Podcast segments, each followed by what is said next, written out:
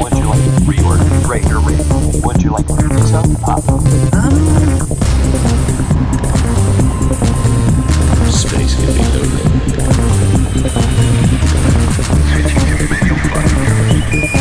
What now?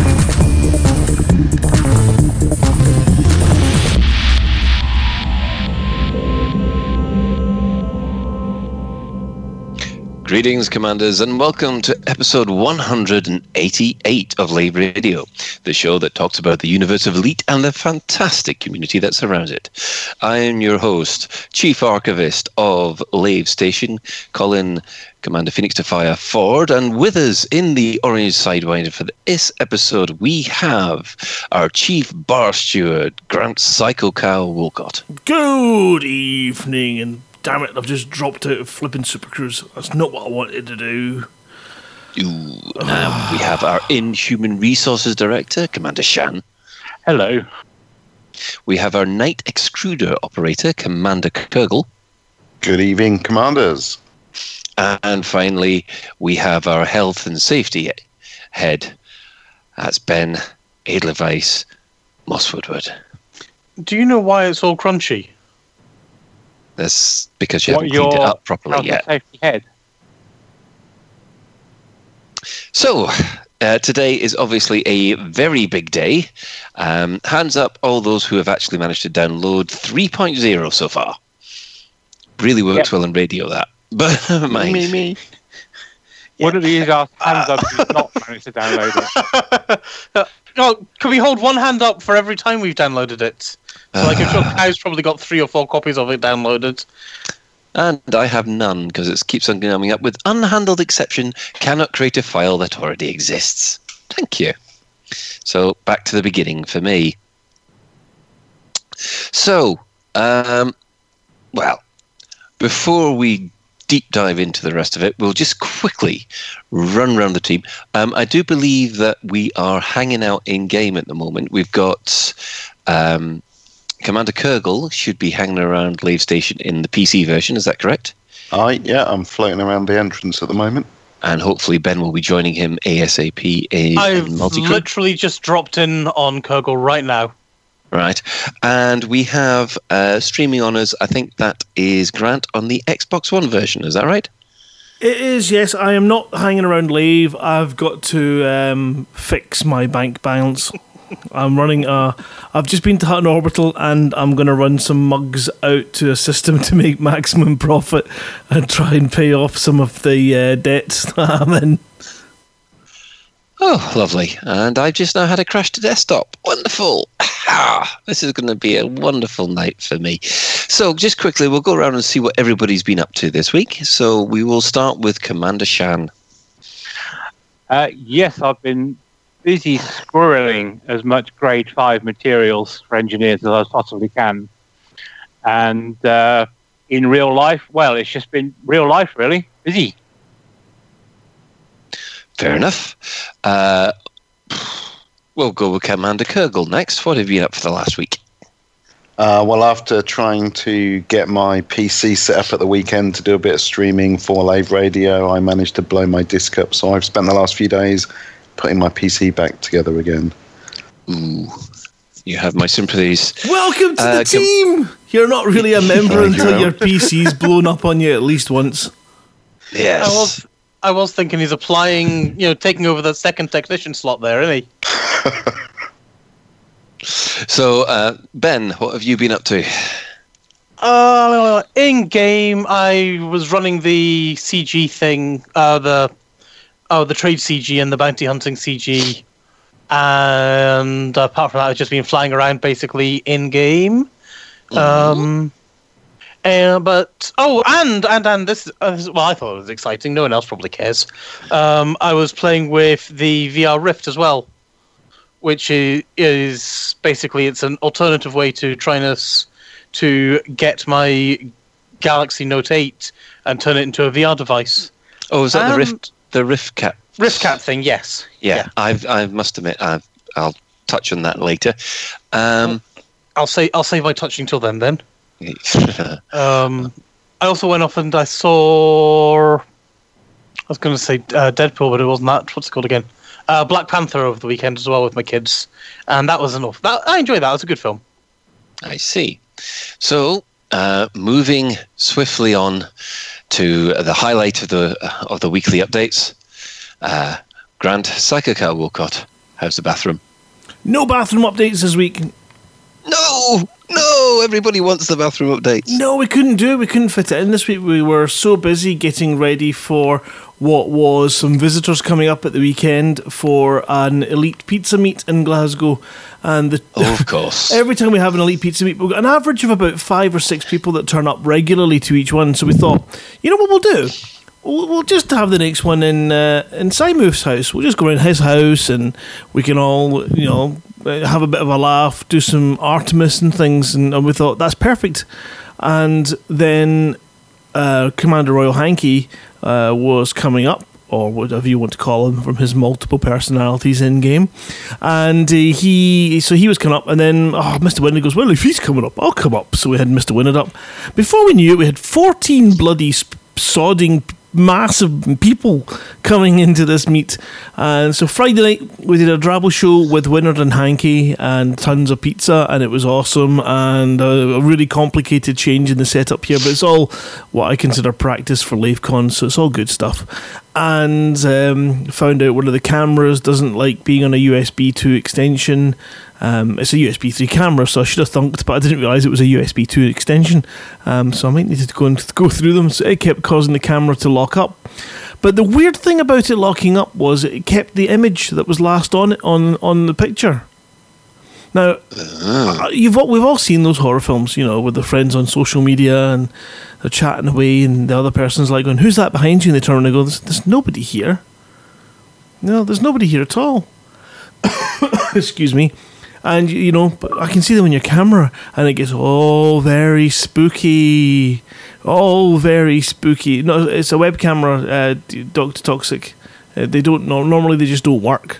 They don't tend to sort of keep a picture, but there was a picture of this guy standing behind me every time I flicked to the camera.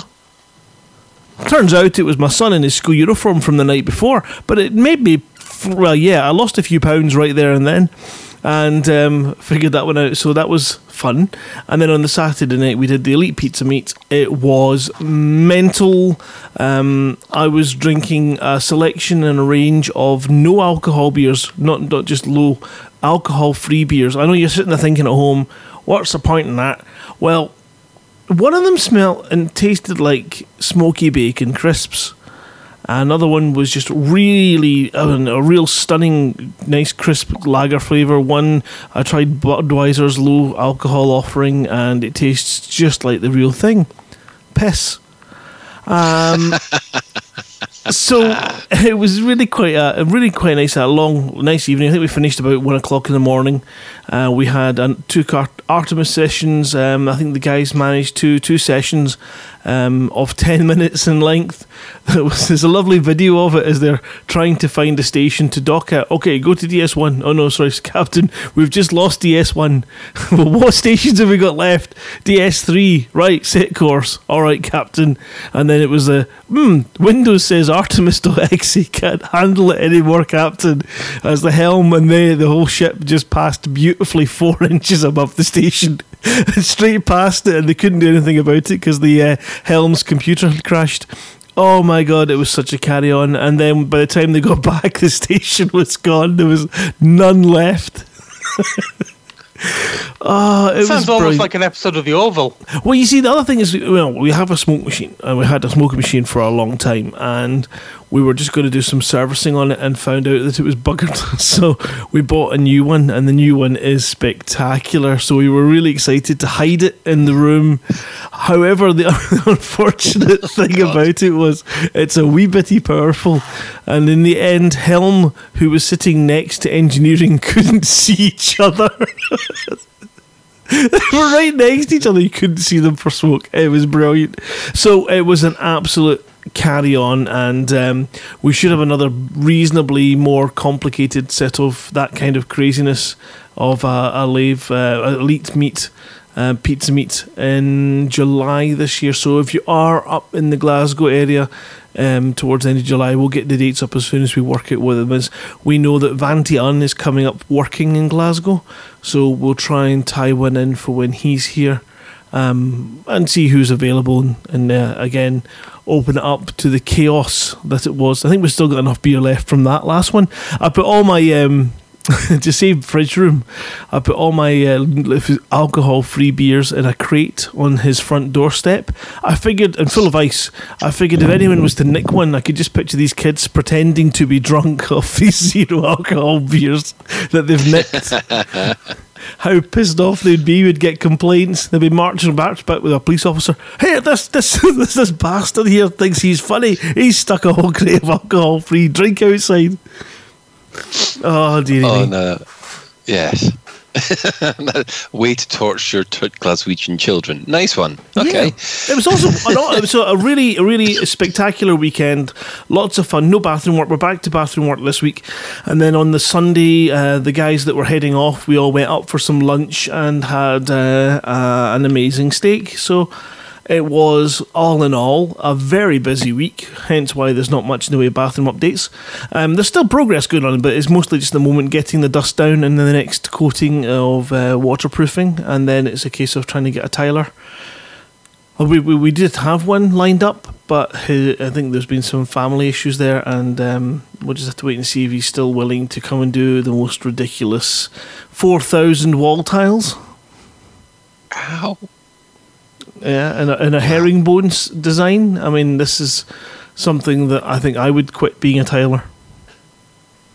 Ah, lovely. Jeez. Well, after that you have been very busy, Grant. After that exhausting exploits, I must admit I was joining in with the truckers on Saturday night. We had the truckers had a CQC night on that Saturday, which involved 8 of us all doing team deathmatch and capture the flag. It was an absolute blast for all 8 of us when we actually managed to get everything to sync up properly. A lot of people there were trying it. They'd never tried it before, and they thoroughly enjoyed it. So I must admit, I did do quite well by killing off Hoba Mallow maybe about 12 times in one game. He's not happy with me. But yes, well, oh well. Next, I also bought the RiftCat, which me and Ben have both tried out this week, and I must admit I've been quite impressed. I've got my Galaxy. My Galaxy 6 here. Well, I'm sorry, my Nexus 6 rather. And I've had that working with both my VR headsets, and I must admit the head tracking is as good as ED Tracker, which is quite a compliment because I think everybody knows how good ED Tracker is. So basically I managed to get myself a near enough damn perfect VR headset for a lot less than an Oculus Rift, and I'm quite happy with that. I think I'll stick with it for the moment. Did you find that, Ben? I actually find I was gradually yawing to my left with my phone. Yeah, I must admit, it was a case of once every 5 minutes hit F12, well, but I was able to live with that. I don't know how it's going to work, and I'll hopefully have an update for folks next week, but I was doing some reading into... I noticed that RiftCat gave us the option to use free track for face tracking as well as or instead of the phone. So I thought, what happens if I basically turn my Google Cardboard headset thing into a Track IR device? Or into a device that free track will recognise... And I've gone off and I've gotten some reflective strips, which I'll try as my first thing. And I can basically attach them onto my cardboard, and then my camera and free track should recognise it as a positional tracking device. And if that works, then that'll actually give me not just rotation but also positional information. Right. But that's a big if. And I'll let folks know how that's going to work. And the final thing that I've been up to this week is, some people might have noticed that I put a website up on... This is the final RPG matcher, the Looking for Wing website, which I've been working on for the last few weeks. The beta I've put up, and then hopefully sometime next week I'll be able to put it live, and people will be able to access this website and hopefully help each other find RPG games and wings, and maybe do some eBay elite trading, and maybe occasionally set a bounty on another commander. So hopefully I'll be able to talk about that more next week. But I think that's everybody. So shall we dive into it, or do you want to just completely get over the little things first?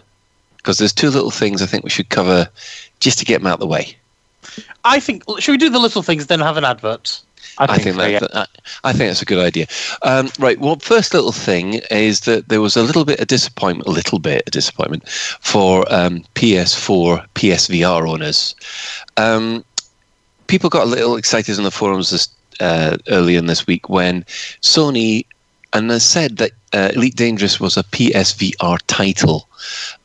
So of course the forums went a little bit, oh great, let's wait for that. However, Frontier have now announced saying that this is an error, and I've contacted Sony to take that announcement off their site. So at the moment there is still no official announcement of whether or not it's coming. So I mean, what does everyone think? I mean, I'm not quite so sure about the PS. Have we got any PS4 owners who are looking forward to this? I know my brother-in-law would love it because he's got PlayStation VR. I've not got PlayStation VR, but the thing that stopped me buying PlayStation VR was the non-committal of Elite being on VR. That's the only reason I would pick up PlayStation VR. I mean, there's loads of games on the PlayStation that look good, but none that would be strong enough for me to invest with.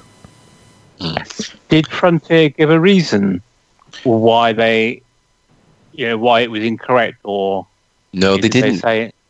That's the thing. They didn't. They just said, "Can you please take it off?" Yeah, I think the most recent comment is still what Ed said to us the other week on, was it 186? Was it? Mm-hmm. Where he's saying, I believe that the statement is still the same. We really like VR at Frontier Developments, ha ha ha. That kind of statement, where it's like, we love it, we're still investigating. I imagine it's to do with priorities list thing. It may have slightly dropped down the priorities list.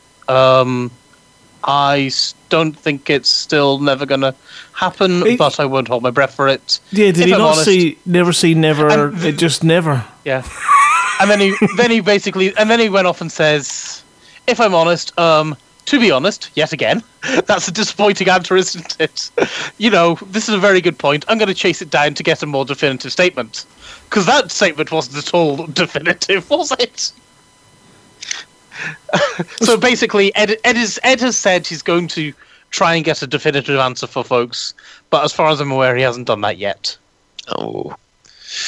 Well, the second thing is that we've become a little bit famous because we are now an exploit. Or we were an exploit, rather. That's going to be changed in 3.0. Apparently, you could boost your combat rating by destroying the elite-rated Orange Sidewinder outside Lave. Grr. Of course! Why grr? Because it would respawn like some kind of cheap-ass World of Warcraft mission. Yep, and every time you kill it, you get a lovely elite kill. Why go? Why go? Because you're killing Fuzzer and all of us in the Sidewinder, and or something. Yeah, because Fuzzer's been in that mug's back terry. He's now beginning to look like Mr. Blobby's dad. That's why. I can tell you who's up next for bloody Orange Sidewinder piloting duties for the next week. See how you like it. See, I thought it was a homage back to Frontier First Encounters, where you had to shoot an asteroid for a certain amount of time, and you gain combat rank by shooting the asteroid. Do you remember that particular trick in Frontier Elite 2, I think it was? No. I think if you shot, that I didn't play it. I think if you shot Phobos, I think it was. Every time you blew a chunk off Phobos, it counted as a point towards a kill. So you could sit there and shoot Phobos and rank up very quickly. Well, so, but apparently in 3.0, this will no longer be an issue. So, there we go. Is it no longer an issue because of the new crime and punishment system, or have they done some other magic trickery to the civilian broadcast? I think it's because there's it's still there. Yeah, it's the crime and punishment system will smooth that out, I think. Is it worth taking out a one fighter? Just you get all that grief. Yeah, now when you go to the civilian broadcast, you find that there, lo and behold, there's the Orange Sidewinder sitting right on top of 15 Corvettes. So yeah, come and have a go. Capital if you think you're hard drops enough. In after a few seconds. We've been upgraded to a cap ship. That would be awesome. Yeah, I bring friends. And two federal battle cruisers just arrived.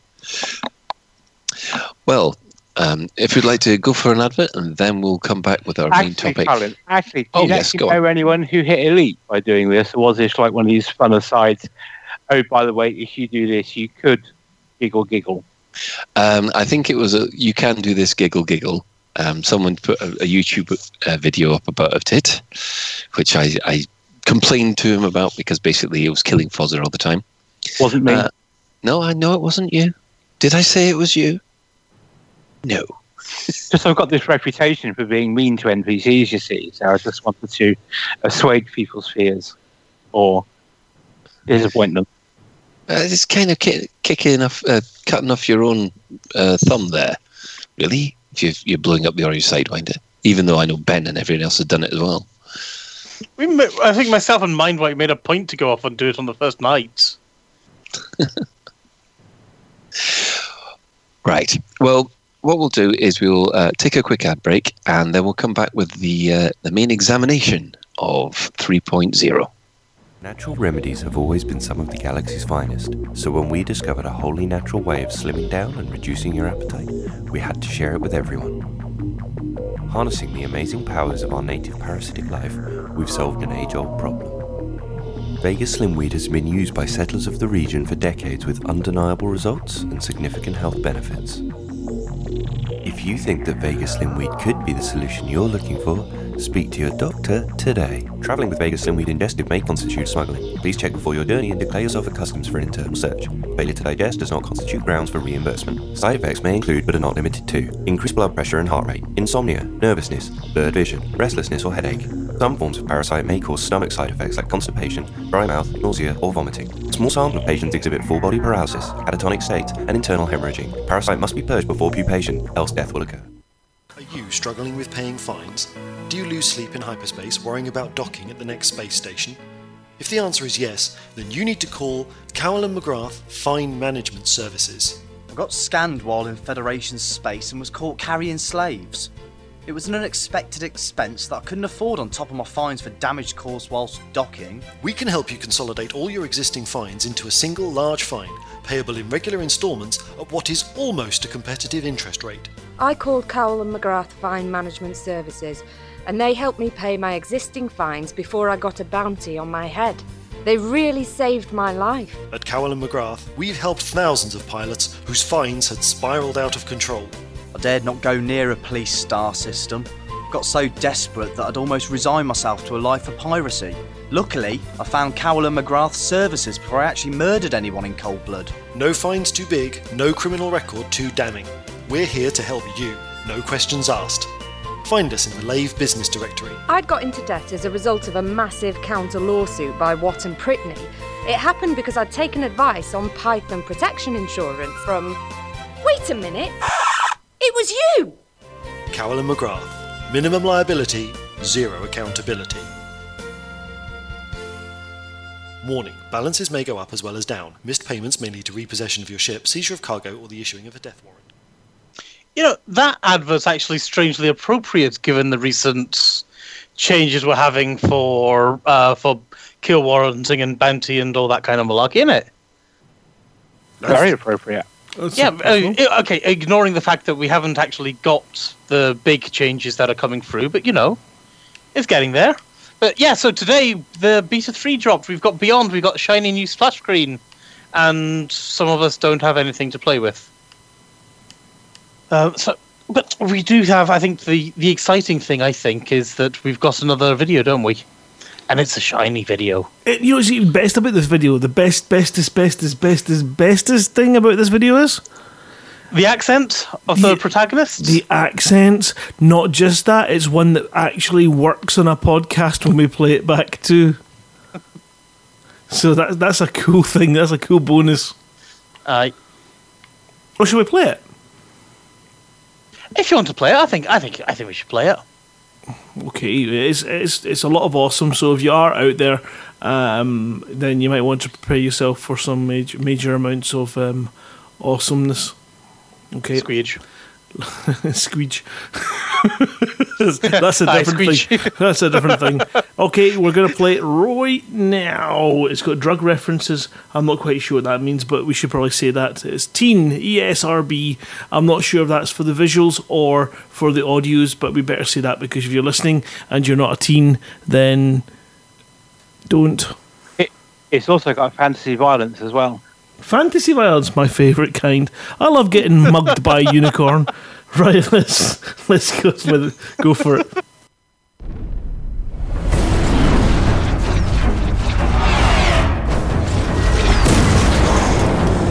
That was too close. Tarrant, Davis, get these scouts off me. Roger that, Commander. I'll handle the interceptor. All right, let's see what you got. Well, that's not great.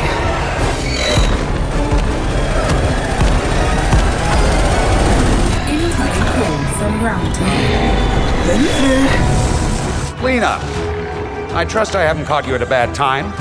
Always got time for you, Ram Tah. Dig up anything interesting lately? People dig for me these days, Commander. In fact, I might have something interesting for you. Something suited to your unique talents. Don't have much time for archaeology these days. I'm kind of busy. Shame. The past can teach us so much about the present.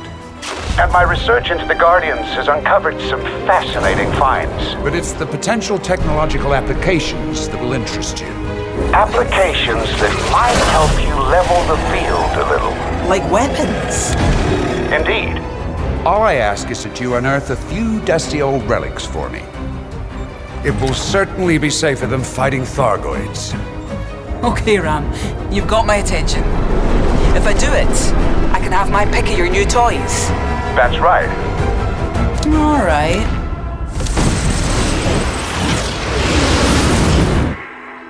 Count me in. Oh, I'm delighted to hear it. Now, when I said it wouldn't be dangerous...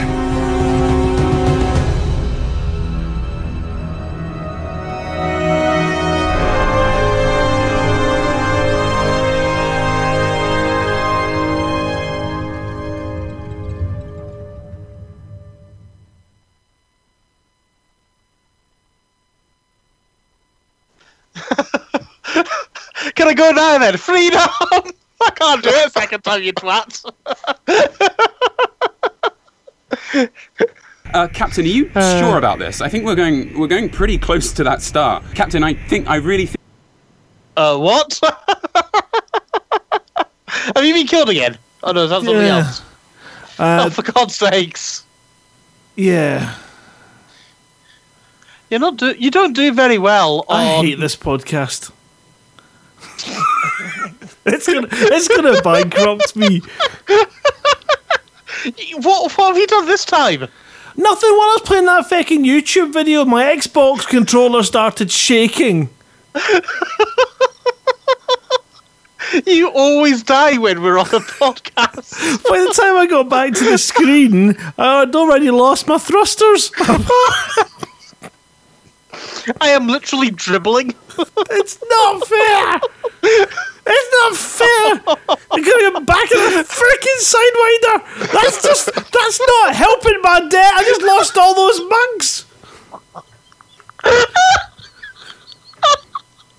Oh, bless. So I bet you've picked up your mugs and you're returning with them now. I was out of the system. I was going to be good. All I had to do was dog. All I had to do. One job. I was in the system. Oh, God. Right, let's see. Can I afford it? The mugs. The mugs. Do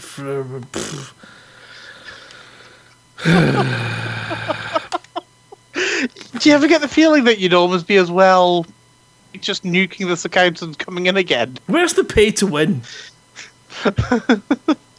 Oh, bloody hell. So, yeah, that was an awesome video. Yeah, loved it. Possibly a bit too awesome.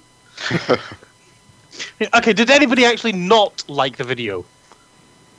You know, it's just one of those videos that just brings in one more thing that we all want to see, and that is lip syncing. Mm. You know, that's what that does the most, is it just makes us all desperate to get there and to get that kind of in-game aspect, because it adds so much to the game. And of course, Commander Lena, it's nice to see her finally getting the limelight. It's wonderful that one of my friends would be so featured in the video. It's spectacular. So one of your friends. So whereabouts is Commander Lena from then, Grant?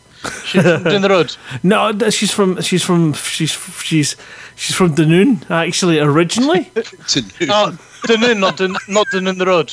No, not quite down the road. No, Dunoon. And yeah, she used to work in the spa down there on the checkouts. That I could believe, actually. No, she's mental. She's total a much better pilot than me. Isn't Dunoon the Pink Panther town? Dunoon. I have no idea. Dunoon. Yeah, Dunoon. Grant. Dunoon. Oh Dunoon. God. Oh, God, what's happened? Yeah. I make no apologies. Anyway. Yeah. Well, hang on. I've got one question for Grant. Did that video have a particular favourite moment in it for you? Oh, gosh, so many. I mean, obviously the classics, Thargoid Scouts and stuff, and yeah, I can't think of any other parts, really. I mean, Ram Tah was quite friendly. I mean, I don't actually have him. He won't return my calls. But Lena does. She's quite good to chat to. Yeah, Lena's nice. She's a nice lass. Yeah, Ram Tah sort of reminded me of a Harlem Globetrotter in his physique. I mean, to be honest, as in from Futurama.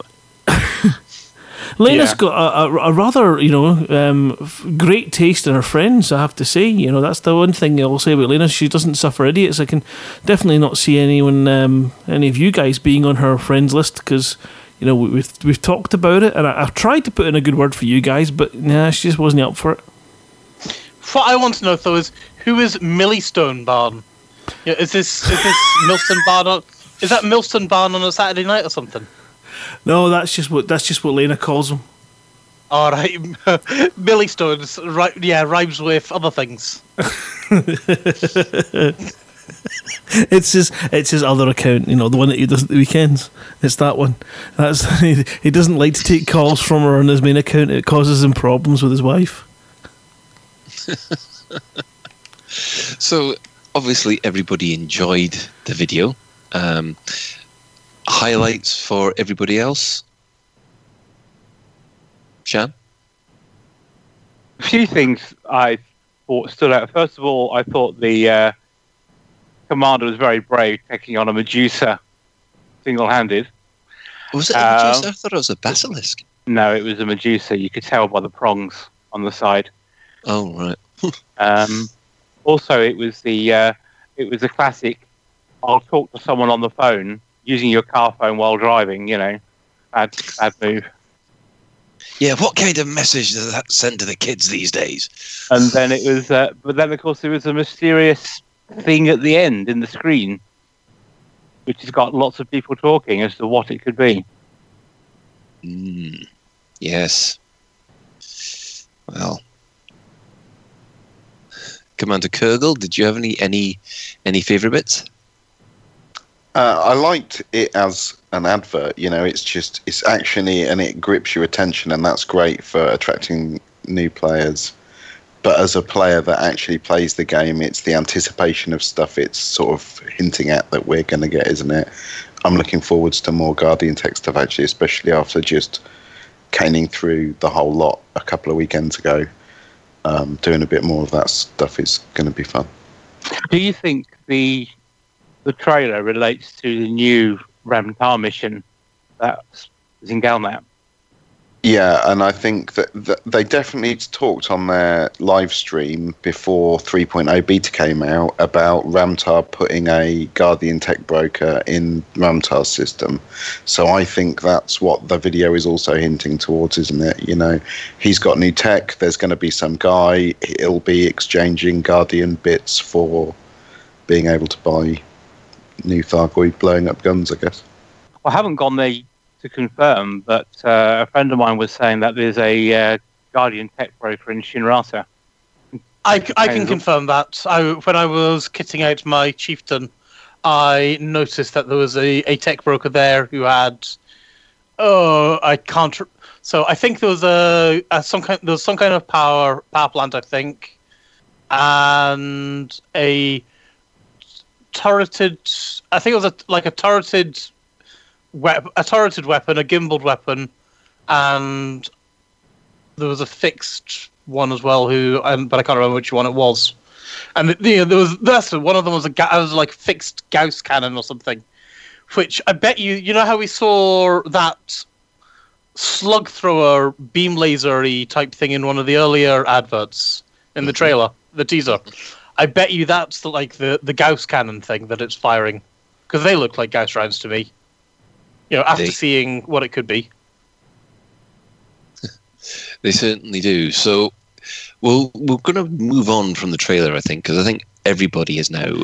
we do have to mention the Guardian... Well, Commander Silmar is... Oh, apparently, I think Commander Silmar is confirming that some kind of Guardian skimmers have been seen. Ooh. Could this be what Ram Tah hinted at? It's not going to be easy. Yeah, that's. I bet you that's what that is. So, Silma's saying that they're skimmers. I know that Canon have found at least one of the sites. What, already? Already, of course they have. This is Canon, and if you look in Galnet News, you can actually see that Galnet News has got some locations mentioned for us to all go off and have a shofty at. Mm-hmm. So I guess... Yeah, basically Ram Tah confirming that a new Guardian site will be on one of those three planets at least. Mm-hmm. So Canon have gone off and found the site already, I know that. And I guess they've now gone off and they've seen whatever these skimmer things are. So lovely. You know, I suspect as we're talking, Canon are busy... Oh, you remember in that trailer we had that blue... orb thing or whatever it were in that, you know, that blue ball. Yes. Yeah, I bet you Canon are, while we're talking, they're busy figuring all that kind of stuff out. Yeah, they burn through it quite quickly, don't they? Well, they do when someone hits them with a clue stick. That's one way of looking at it, definitely. Zadnos is saying that he's heard that some people already got the Guardian. It's. Well, the Guardian guns, or just the Guardian tech that you collect? I don't know. I haven't even seen a screenshot to confirm that. I'll just repeat one in this chat. I've not seen any of that either, obviously, but yeah. No, but there's going to be the mad race for everyone to say, right, I got there first. First, yes. And then everyone else will say, no, we just watch it on YouTube. Yeah, I mean, I want to see what the guns are like. And I'd imagine, yeah... If they're going to be like the AX things, don't know. Yeah, I'm still not convinced that I want to shoot the Thargoids. But I'm probably going to go off and have a look at the Guardian sites over the weekend, maybe, or something. Do you think we'll be able to engineer them? Can I be a Stephen Usher? No. Can I suggest that you take some Thargoid tech with you? I think that's an awesome idea. I'm pretty sure they did say on their live stream again about can you engineer them, that they were already tuned against engineered weapons, so they wouldn't be engineerable at release. That's at release, isn't it? Not necessarily... Sure, whether they are down the line, I don't know, but they were pretty clear that you wouldn't be able to engineer them out the gate. I was just thinking, are we seeing another example of potential power creep within the game? Mm. Oh, was that from Tech Broker or something like that you get these weapons? I forget all the names of these new services off the top of my head. I think it's the Tech Brokers, yeah. Yeah, so they often... We go get stuff, they say, here, have a gun. And rinse and repeat. And, it's... Oh, well, it's using materials for currency again, isn't it? Yeah, Twitch chat's got a lot of information. The Whinging Pom saying you need the Guardian module, blueprint segment, Guardian power, conduit pattern, epsilon, obelisk data, heat-resistant ceramics, energy grid assemblies for a Guardian power plant. Yeah, that stuff. Yeah, yeah. I mean, this is the downside of things happening on a Tuesday, is that my Tuesday night, instead of looking at these things, is I need to get my arse out to Lave, and in this case, also build a ship. At least you're in profit, flipping game. Yeah. Yes, pilots just noticed that you're in the video, and yes, we know this, pilots. It's awesome. It's good. Pilot, watch the screen on the Twitch. There's the exclusive friends list that Lena likes to keep. Quality people, as you can see, good quality. Apart from Millie Stormborn, there's actually, Shadrogon I know of, Furry Cat I know, Jester obviously we know, Zulu Romeo we know, we know, Millie Stone. I've heard of Millie Stone's brother, maybe. Yeah, possibly. I don't think I know Roshak Fane off the top of my head. Or is it Core or something? But yeah. Awesome to all those guys, and I am most jealous that you snuck onto a video. Well done, you. I mean, if I was to try and think of a potential reason for that, I think it's potentially... I mean, I don't know. I'm really appreciative, and I do want to say a massive thanks to Frontier, but there's no pre-warning of that. There was nothing, I did not slip any member of the Frontier staff a fiver or any denomination of money. I didn't have a clue that was happening. It was a real, genuinely nice surprise, and I really thank you very much for using it, and I'll gladly accept the royalties. Just to go towards your rebuy. Yeah. Yes, could I have them in game credits, please?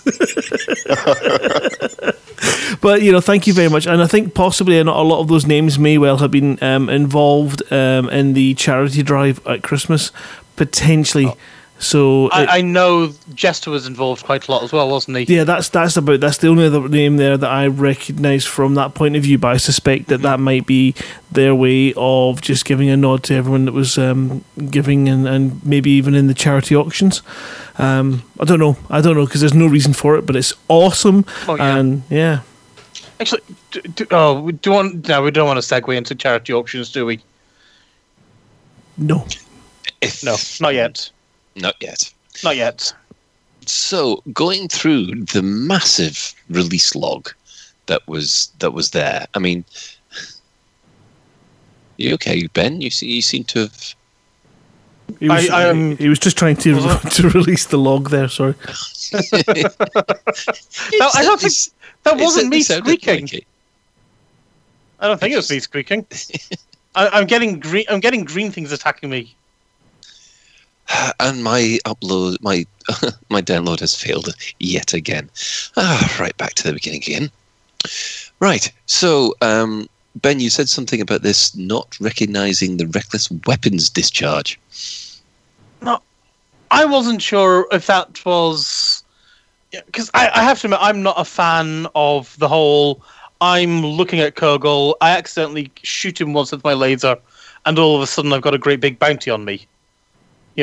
Whereas in the past in Horizons, when I went off and shot someone, even as I was looking at them, if I just shot them once, I'd get 100 credit fine. 10 minutes later, I could do a hyperspace jump and I'd be back in and pay me fine off. Mm-hmm. Whereas now I'm looking at Dr. Sinister at the moment.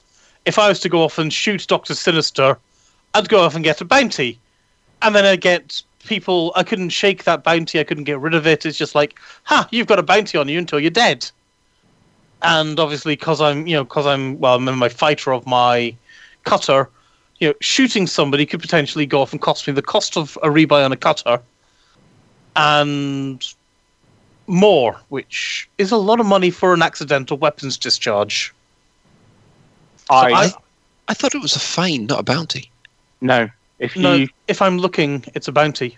If you don't have the ship targeted and one of your weapons accidentally hits it, so let's say an NPC flies across your lasers, mm-hmm. then it's potentially this reckless weapons discharge fine.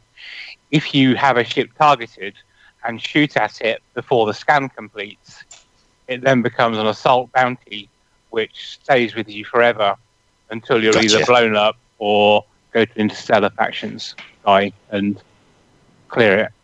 Yeah. I still maintain that is a little bit harsh for me accidentally clicking at somebody while we're all hanging out and accidentally clicking my fire button instead of my boost button.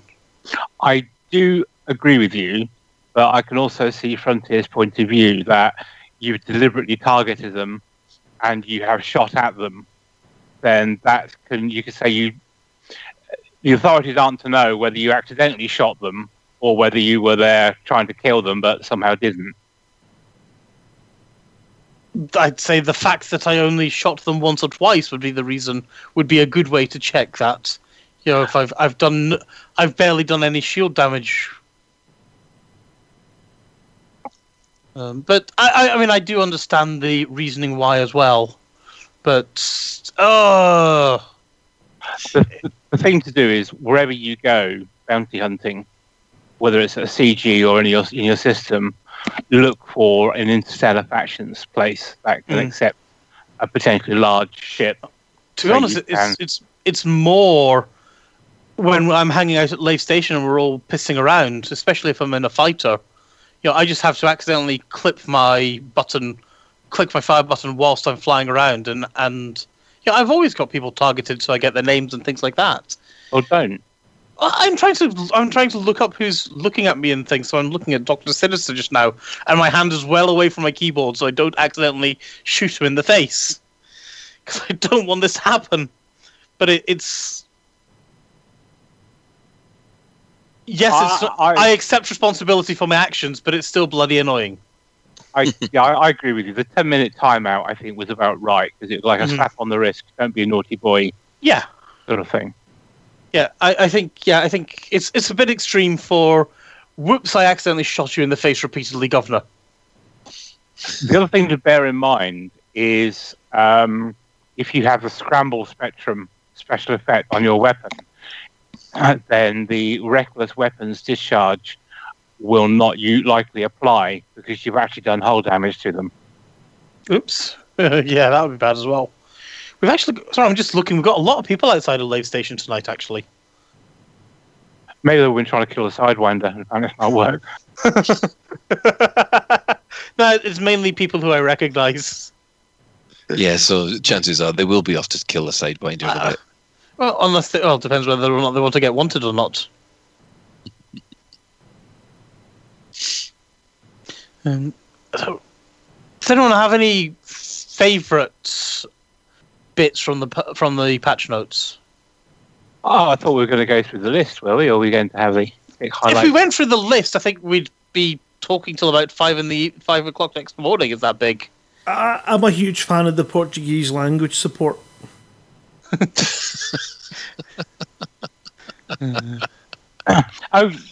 Maybe you can fill it in on what the inhabitants of Lave 2, where have they gone to? I personally think they've all been spaced. We need to speak to Professor Stroud, although I think he's now currently working on his deity. Dr. Stroud, isn't he? Yeah, Doctor. He's working on his deity. We'll have to call him our High Lord Stroud soon, at some point soon. I believe they've all moved to Lave 3. I mean, I guess there's Alan can come up with lore reasons or not, but. End of the day, Lave 2 should never have been made available to people, and it certainly shouldn't have stuff on it that people are giving out as, hey, go and fly here when you can't actually complete it because it's permit locked. Yeah, that's been a cock-up ever since Horizons came in. So it's kind of about time that its permit was adhered to without trying to send people there. I think. I mean, was there anything in the release log that took you by surprise? I mean, we've mostly been looking through most of the stuff we've been discussing before that, the crime, the missions, the engineers, the new alien ships, the wing missions. Mm-hmm. We've got the trade data and the galaxy map. We've discussed all these. We've discussed all the engineers. We've discussed the weapons and modules, the Galnet audio. Has anybody actually bought the new voice? I'm guilty. I have, yeah. Yeah. So, but not through PayPal because it's not working at the moment. Yeah, that was quite interesting, and I noticed I had a slight problem with PayPal over eBay the other week as well. But yes.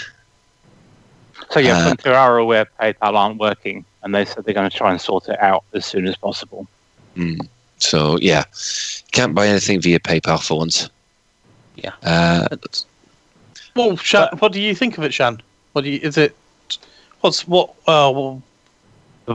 I like the new voice. I like it, but she doesn't seem quite as chatty as Rarity. Okay. If you Rarity will say things like friendship drive charging, whatever, and the new lady doesn't. She just goes 3, 2, 1, whatever. Okay, so she's not saying Frameshift Drive, or Friendship Drive. No. Friendship Drive, yes. Right. Has anyone tried Victor yet? No, I don't know. Actually. I don't know how chatty or not Victor is. I went off and put Victor into my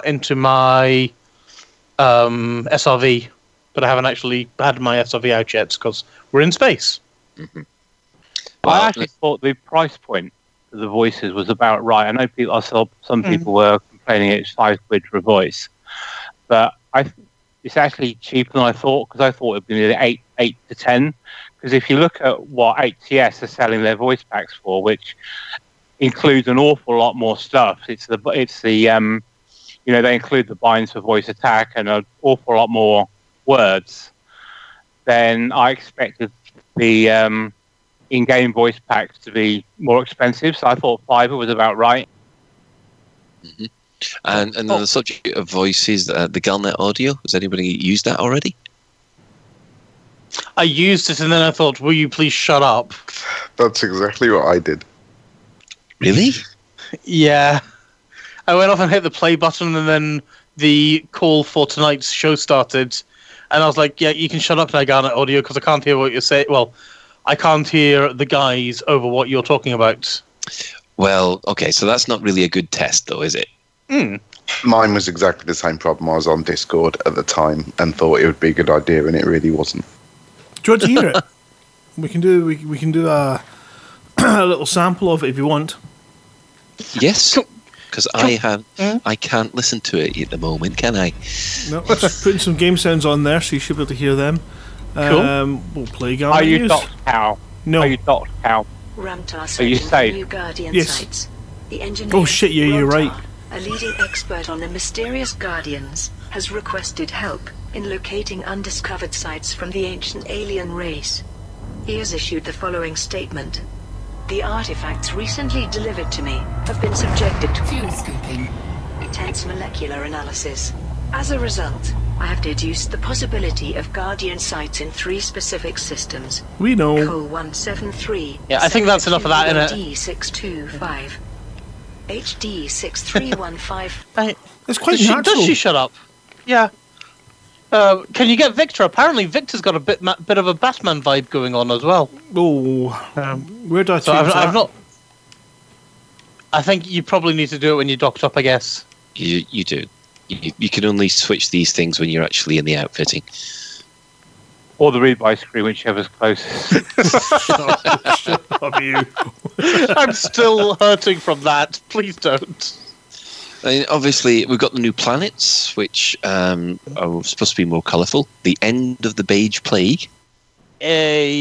Which I must admit, when I was exploring the other day on the Xbox, I was looking forward to that one because, yeah, that is a major cause of space madness, I think, is when you jump into a new system and all you see are beige planets disappearing off into the distance. Let's see. We've got the mega ships. The megaship missions we've got. Yeah, I mean... Golf and raid a megaship or whatever. Yeah, I mean, Obviously that's going to link in with the crime and punishment because it's a bit naughty. Uh-huh. So that's something new. Yeah, I mean, I think something that surprised me, and I've not had a chance to check this out, but yeah, I noticed that apparently we've got a filter for the new detention centres. So that's the... I'm guessing that's where the government, where you... You know, if you've been a naughty boy, you go and spawn there. And I thought that was basically meant to be it's your own place. So I'm just wondering, does this mean we can now go and visit detention centres as well? And if so... Well, you could in beta. Okay, so can I... If I visit a prison in beta, or now, in fact, will I see other commanders who have been naughty boys and girls spawning there too? I don't think so. I think that's what they were talking about, is that you spawned into a unique instance, but the place is a place you can go to. In beta, I'm not so sure, because there was... When we were mucking around with some friends and stuff, I could see them, even though they had been naughty, in the system. Okay, that's... but the ATR response was pretty much instant. You know, they were there within 5 seconds. So... Yeah, but because I was a bit surprised when we could go and see that, because I was under the impression that you're not meant to be able to see formerly naughty people after they've come out of jail. I mean, interestingly, on the Galaxy map filters at the moment, I don't see that as an option, and I don't see the Thargoid and the Guardian sites as options in the filters either. Is that because you have visited them, haven't you? Yeah. If you're naughty in the detention centres, where do they take you? Back to the detention centre in bits. I can't afford that. One thing that did surprise me was they've lowered the values of what it takes to fix a station by 90%, because they're only 10% of what they were now. Well, hopefully that means that the Oracle must be almost fixed. Well, I don't know if it's retrospective, because if you have stations that have reached their new limits, will they be fixed come Thargoid Thursday, or will they... Thargoid Thursday. Sorry.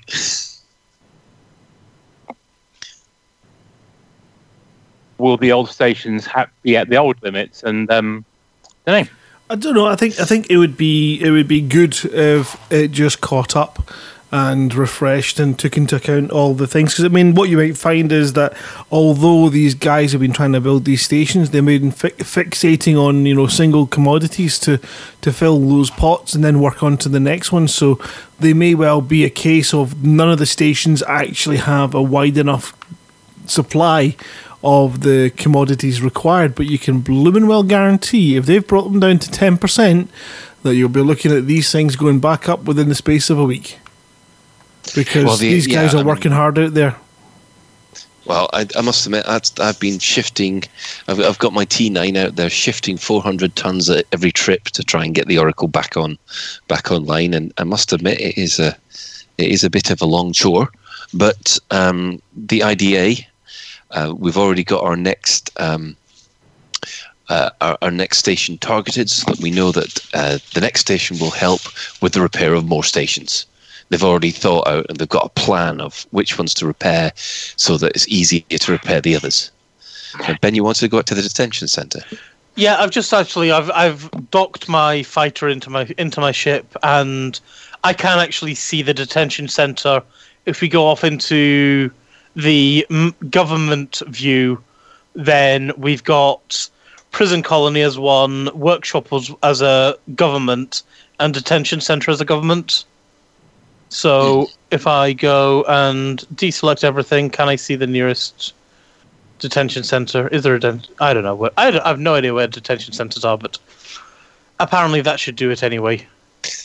Oh, yes. Well, I can see there is a detention centre, in fact, up at Crucius Sector ND Mark S space B4-5. I think it's 11 light years away. I think you should test it and try and shoot the Orange Sidewinder and see if you end up there. I'll fly there, but that's about it. Oh, look at this. It must be working already. He doesn't want to be a naughty boy. I'm always a good boy. Yeah. In game. Anyway, there does seem to be a few new things in quality of life, which does, with they've added synthesis for the technology brokers. Was that in beta? I remember seeing AX weapons and stuff like that in beta. Yeah, because they've said that the AX weapons are. There's also the option that the players can choose how the flight controllers address them. So you could have commander name, or ship ID. They ignore target for commodities, for collecting commodities and refining. That, I think, revolutionizes mining again. Makes mining so much easier than... it needed a fix, to be honest. That was driving me mad. The material storage caps. I mean, I do like the way they've tiered them. Is everybody else happy with that now? Yes, they've also upped the module storage as well, haven't they? They've doubled it to, what, 80 modules or 60 modules? 120. Oh, 100. You had 60 available before. All right, fair enough. I thought it was 40 for some reason. And there's this rather intriguing little one that they like to throw in there. New high-value Super Cruise targets for pirates to raid. I wonder if that is these mission targets that I saw when I was flying to Lave. Treasure ships! Possibly. Ships. That's what it is. It's going to be the banking ships taking all the wages to these colonized pilot planets, and then you can raid them. Or it could also be the mega. Oh, for fart's sake! Really? No. Are you dead again? No. I'm just going to escape this one. No, he's not going to get me. No.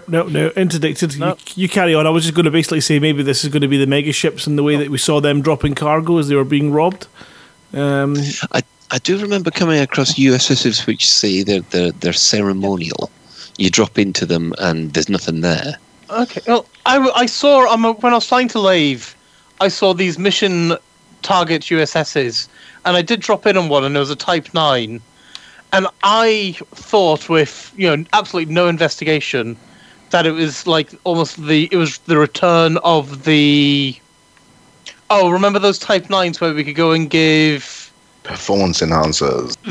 Performance enhancers for loads of money. And I thought it might have been the return of them. But it might well be these high-value targets that we can go off and pirate. So we need a cargo scoop or something like that to go and investigate that properly, don't we? Well, on this stream this afternoon, Steve Kirby showed some subtleties to that. Because when they demonstrated it, was just go in, blow the cargo hatch and do a runner. But now they've introduced slightly more complexity into it by you can avoid being detected for crimes by going things like silent running and going from a certain direction to avoid the scanners and stuff. So that's in the megaships, is it? Yes. That's right, yeah. I mean, I think that's a fantastic addition, because if you are going to decide, right, I'm going to be naughty in this system because it's got a mega ship, then it just gives that extra edge of stealth that I sometimes feel is a little bit missing since the smuggling missions went. Or if people stopped doing the smuggling missions.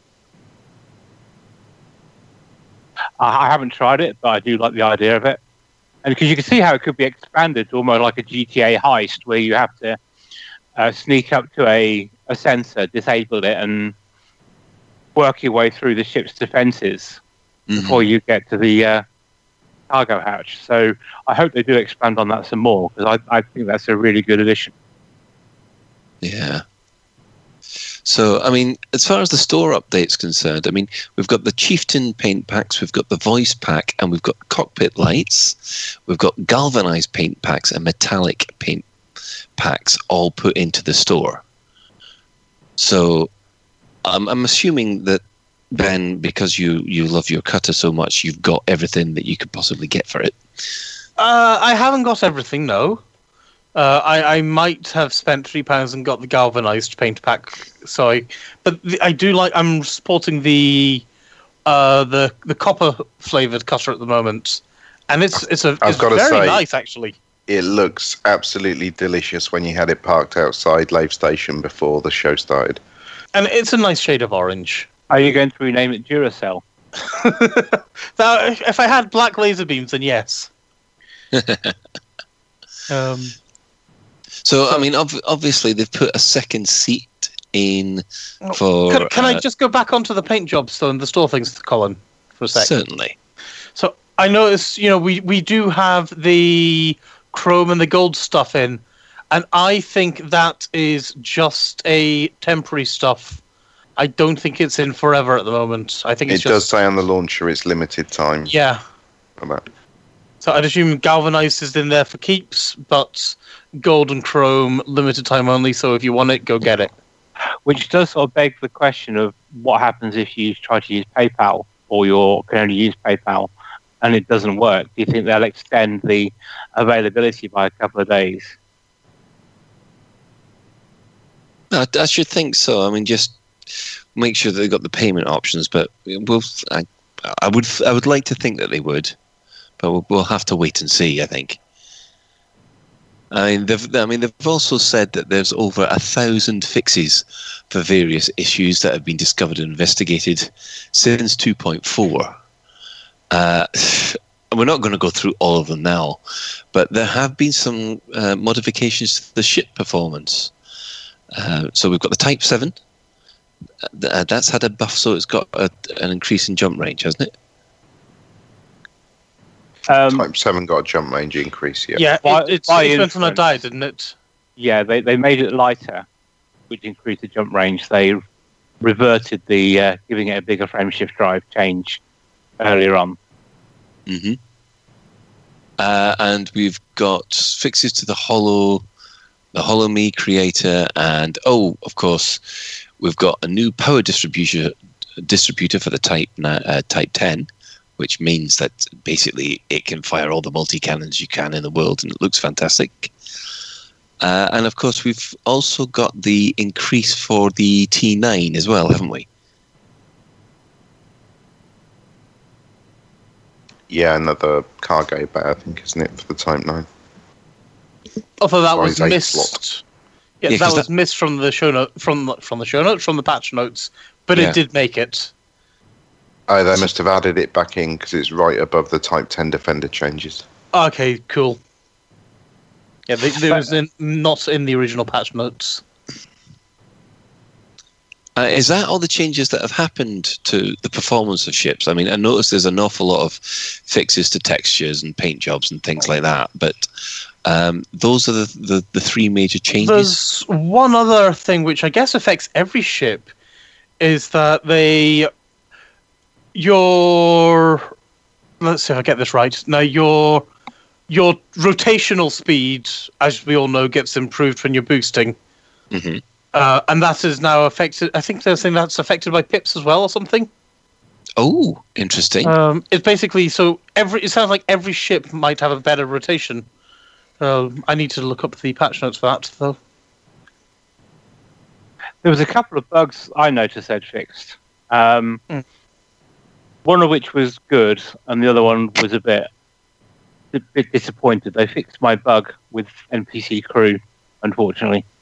So they. I can hear the disappointment from here, Shan. Well, it used to be my NPC crew amount paid used to show a negative number, which I used to think the NPC were paying me for the privilege of being on my ship. But they fixed the bug now, so the negative number doesn't go away. Yeah, I've got that quote now, so I can actually read what Frontier have said rather than making it up, which is, increased maneuverability benefits when boosting based on your engine pips. So that to me sounds like if I boost and I'm on 4 pips, I'm going to turn even faster than if I boost than on 1 pip. Now that is interesting. Yeah, that does sound good. Yeah. So that will mean that it adds that little bit more variety into combat. It could be something to stop the the power distributor. Well, is it an exploit? But the one where you've got the perma boost. I don't see how that would affect perma boost because perma boost could still be a thing. And I thought was done through engineering rather than it's a combination. You've got the engine efficiency distributor or something like that, and then 4 pips to engines. And then you go off and get a Corvette that can boost up to 700 and something ridiculous, and it's always boosting. And it'll be interesting to see if the new types of engineered modules will still do that, or if they've cut it a bit. Have you had a chance to play with any of this yet, Shan? I haven't. Not at the moment. I've been busy using up all my engineering materials. Well, I was wondering if you'd gone off and done any of the engineering and the boosting and stuff to give you a perma boost Corvette or something ridiculous. Well, my Corvette is significantly faster and more manoeuvrable than what it was before I engineered it, but I haven't flown it long enough to try the perma boost thing out yet.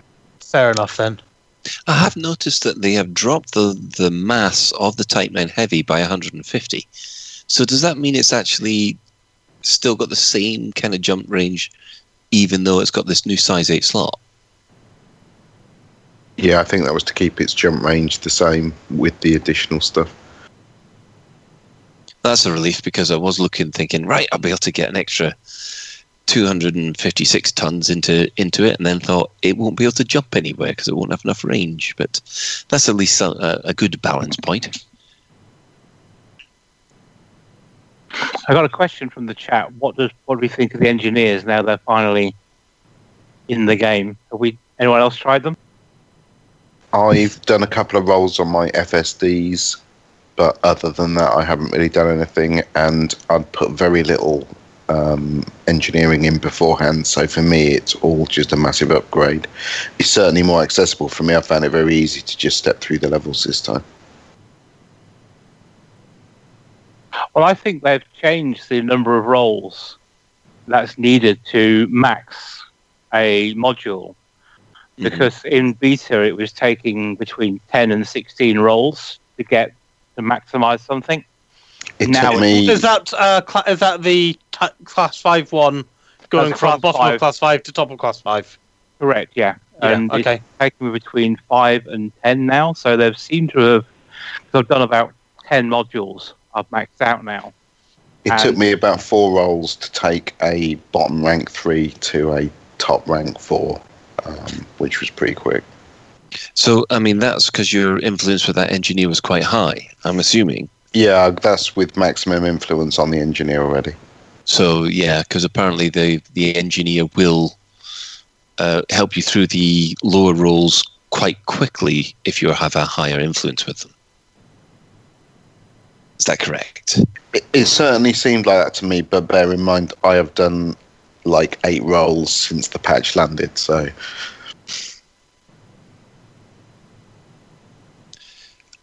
So, I mean... Obviously, we had this long launch stream earlier today. Did anybody catch that? Because I'm afraid I got dragged into a meeting, so I'm going to have to catch up with that at a later point. What was your impression of it, Shan? A lot of it was going over stuff we'd already known, and it was sufficiently interesting enough to keep me watching it, so to speak. So there's a few nuggets in there. I mean, the way Sandro explained the crime and punishment stuff was interesting, as well as the proposed changes to the kill warrant scanner. They did say the kill warrant scanner and the interstellar bounties will be coming in a couple of weeks' time. So I believe the kill warrant scanner is as it was in the 3 beta. Yep.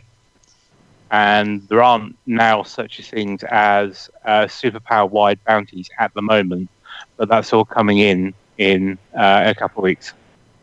Right. I mean, I take it that the main reason behind these kind of things is that basically the beta went out as it was in the final version, mostly due because it was waiting for the console versions, and now we can get the fix out. Yeah, that was the impression they gave. One thing Sandra did say, which I haven't tested or listened back, so this is, if you like, my first listen.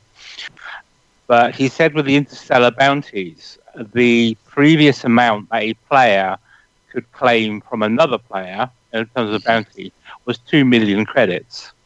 Right. Now they're upping that to 5 million credits per interstellar faction, which started personally giving alarm bells to me, because it would seem to be quite a lucrative way of transferring money at the expense of killing players. Right. So basically you could go on a complete murder spree, get someone to kill you, and then they claim all your bounty to the tune of, I don't know, 5 million or whatever. Because you can have lots of factions, so you could have up 15, 20, whatever. So while it's great for hunting players as a player versus player bounty hunter, I have reservations about how exploitative it could possibly be. With the kill warrant scanner, though, won't you only get the most, like the biggest payout off the player that you're scanning? Currently, yes, but when it changes, no. Okay, I should look more at the intended changes. But again, I need to listen to it again just to make sure I'm correct. Mm. So, I mean, looking through the rest of the list, obviously a load of fixes for VR, user interface changes. Oh, the VR fix is great. One of them, reduced illumination in the cabin. That is going to be awesome. I mean, I must admit, I haven't got one of the Oculus or Vives. Was that a major issue with those? Especially if you're doing like deep space exploration, having very bright lights in the cabin, and even the HUD, you can change the brightness down in the right panel, but it's still quite bright. So yeah, having more options for that and reducing glare would be great. It also does cause God rays in some circumstances. If you catch yourself between a light source and a planetary body, it can cause weird things to happen. So I'm hoping it will cope with some of that better. And the other fix they did, and that helped VR users, is they now have the yaw twisting in the correct direction. Right. Previously, if you look down at your... Well, you can't because you haven't downloaded it yet. But if you look at your joystick in your cockpit and you do a twist yaw, it now twists with you doing the yaw manoeuvre. In beta, it was opposite. So if you yawed right, it would show you yawing left, and vice versa. It now yaws the correct direction. Lovely. Oh, no. And yet again, I seem to be hung up on 2 particular files, and I don't think I'm going to get into 3.0 tonight. Might have to transfer stuff over. Yeah, how big are the files? Because we could transfer them over after the show, and you could just copy them over. Well, it might be a case of I have to update my Steam next, and then if those files, if it all works, then I'll just copy those 2 files over. So... overall impressions of 3.0 so far. Obviously, for those of you who've managed to have a quick look at it, We'll start with Grant. Hey? If he's about. What are you asking? I'm trying to stay alive. I can't afford another mistake. Okay, we'll move on to Ben then, and we'll come back to you, Grant, just to prepare you. I mean, I think it's a step in the right direction. I think it's, you know, to use a phrase, evolutionary rather than revolutionary. But I don't think we're going to see anything really revolutionary and beyond. It's Frontier have said for several months now that basically they've got a whole load of quality of life things that they want to give us first. And then we'll start getting the new... Well, I'm not going to say they're going to start giving us all these things that we want, because we don't know what they're going to do, but you know, they've said that we're going to be getting all these quality of life stuff before we can even think about things like Elite Feet. Because we're waiting for someone to mention things like that. So, yeah, okay, nothing exciting, but it's a lot of little things that are really kind of handy, and it's all improvements to the game that are needed. Okay. Ben? Sorry. I'm Ben. Yes, you're Ben. Shan, I do apologise for even calling you Ben. Yeah, too right. I think I agree with Ben, actually. It's more evolutionary than revolutionary. So far, all the little changes make it a better game, I think. I mean, we have our reservations and our niggles, I think. You know, we can point to something and think, oh, I wish they'd done X, or they should have done it like Y. But on the whole, I think it's a positive update. It's a good update. Mm-hmm. Commander Kurgle. Just visually, I really like the new colours on the planet, and I'm really looking forward to the Q4 update where we get better modelled surfaces. So that is just a really nice, pleasant change whilst flying around. And just like everyone else, I'm actually really so much more excited about all of the little incremental improvements. I'm sure you guys are the same, but I have hundreds of hours in the game. I would much rather all that stuff I'm doing over and over and over again is more enjoyable, more fun, less time wasty, than I am about one new bit of content that we could poke. So I'm actually really excited to see how it makes my whole game experience just better, more fun. One observation is I don't think any of these changes that have come in could really be considered as little ones. I mean, admittedly, we haven't got a big headline feature like, say, multi-crew or fighters, but you can see they put an awful lot of work to get these things in, especially things like wing missions, which I'm hoping will be my highlight for this foreseeable future. Well, isn't it? Making the stuff that's already in there better. There's so much potential for wing stuff being better and for multi-crew being better. I really hope they get fleshed out through the year and they put a lot of effort into those. Yeah, wing missions are actually very lucrative. If you've got a heavily engineered ship or a big ship, and the fact you can stagger them so you can just keep going back and forward, they actually pay very, very well if you can do them solo, which isn't maybe what people like wing missions want to hear. No. But if you can do them solo, they are very lucrative. They pay just as well playing in a wing, to be honest, because everyone in the wing can pick one up and everyone in the wing can share their wingmates' wing missions. So there's three more wing missions you could also be doing as well as the one that you've got if you're in a wing with friends. Yeah, where I was coming from was don't let the fact that wing missions can be done on a wing. Oh, sure. If you don't have a wing to play with, doing them solo looks totally doable. Mm. Yeah. Yeah, that's true. But I mean, as far as I'm aware, you don't lose out by me doing it and Kurgle doing it, say.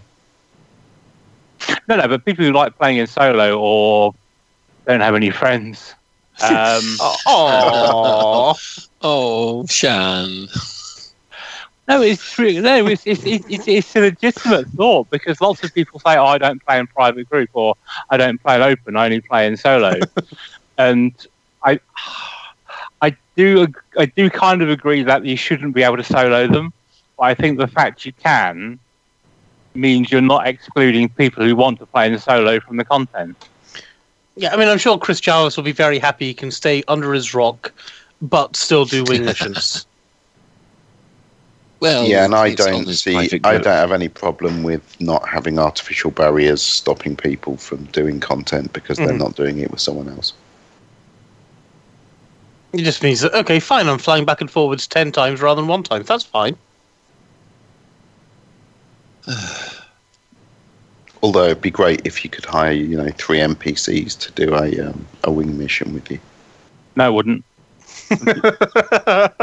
Because Shan would go off and kill them before they completed it. No, they'd take my money from me. They'd take money from me, and they'd die, and I'd end up doing it alone anyway. Okay, finally, Grant, is it safe to ask you? It's never safe to ask me. You never know what I'm going to... Oh, crap. Am I taking on a chieftain? Oh, shit. I'm going to watch the stream now. That's the system authorities. I'm sure they're flying around here somewhere. Oh, Scheisenhausen. Where did my shields just go? Careful, Grant. The chieftain's quite a powerful ship. Highway out, Grant. Protect on highway. Run! Brave Sir Robin. Oh, no, it's okay. System authorities come in. Yeah, it's but they won't kill you. They won't kill it. Oh, well. Oh, they will. They'll get him. No, they might. Yeah, the chieftain's is on the... To be honest, I need the money. The chieftain's running about the police now. Hello. Oh, shh. Maybe not flying at it and trying to crash. Right, I think the current sort of Guardian information that's beginning to come out now is going to be the exciting part of it. And I'm looking forward to seeing how the storyline progresses with regards to that in the new update. So that's... kind of what I'm quite excited because I think we've had the Thargoids, we've got the scout ships, all that kind of stuff's really cool. But let's see what happens next.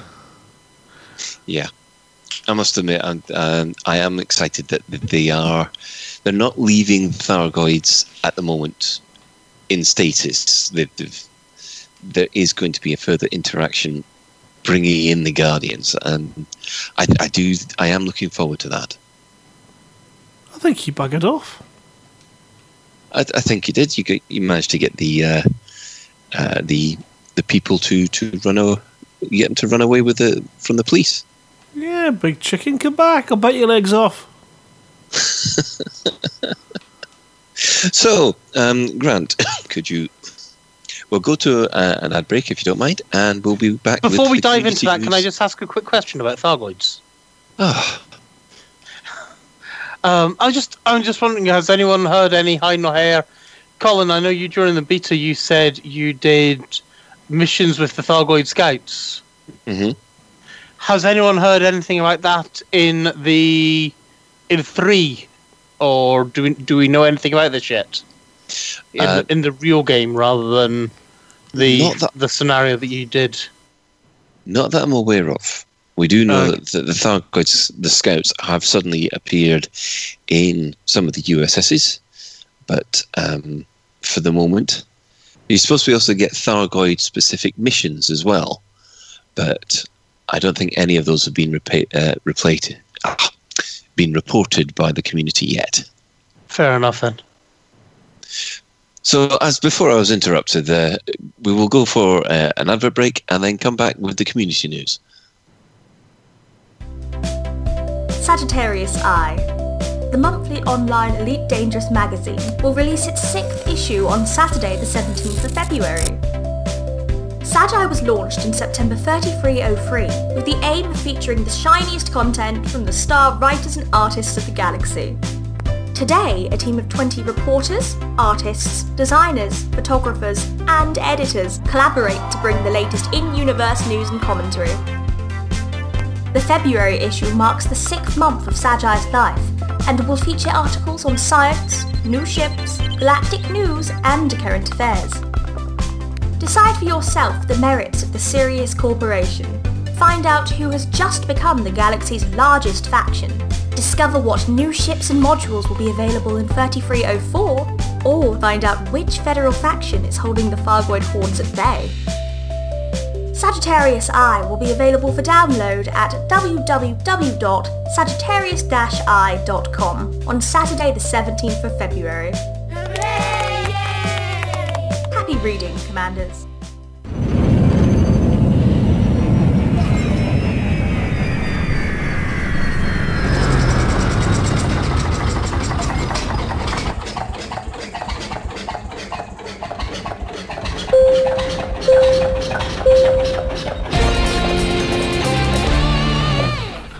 This is a public service announcement from the Fuel Rats. Please stop what you're doing and pay attention.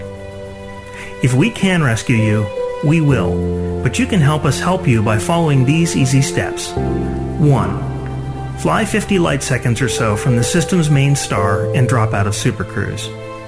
2. Note down the current system and the nearest stellar body. 3. If you're on emergency life support, log out immediately. 4. Go to fuelrats.org and click Get Help. 5. Stay calm, hold your breath, and let our seasoned professionals do what they do best. The Fuel Rats. We have fuel, you don't. Any questions? And welcome back. Now, obviously, most of the community news has been overwhelmed by the release of 3.0, but we do have a few things to discuss before the end of the show. The first thing, Ben, you highlighted this G19 companion app. Would you kindly tell us what that's about, please? Right. Well, I don't know. About a month, maybe 6 weeks ago, Toxic mentioned a G19 app. So the G19 is a Logitech keyboard with one of these displays on it, and it had some really nice little features in it. You know, let you play music, and showed you some system information and things like that. And it was generally, it looked quite nice, but I kind of thought, well, meh, I haven't got myself a keyboard with a screen on it. You know, and I'm not going to go off, and I can't. It also allowed you to see it in a screen on your window, but I've only got one monitor, which is obviously displaying Elite. So, okay, very nice. I don't really care. But then it kind of got me thinking, you know, this has got some really funky stuff. I wonder if there's any way we could go off and essentially stream that onto a tablet. So I got looking into it, and I started looking at, oh, what's that application that gives you all these panels and things like that? The RiftCat thing? No. It might be. It might. Yeah. Power or something or other, isn't it? Power Grid or something. Rocket Grid or something. Yep. Yeah, that thing. I was looking at that and I was like, okay, well, yeah, that gives me all this dynamic applications for my system information. That's kind of funky and cool.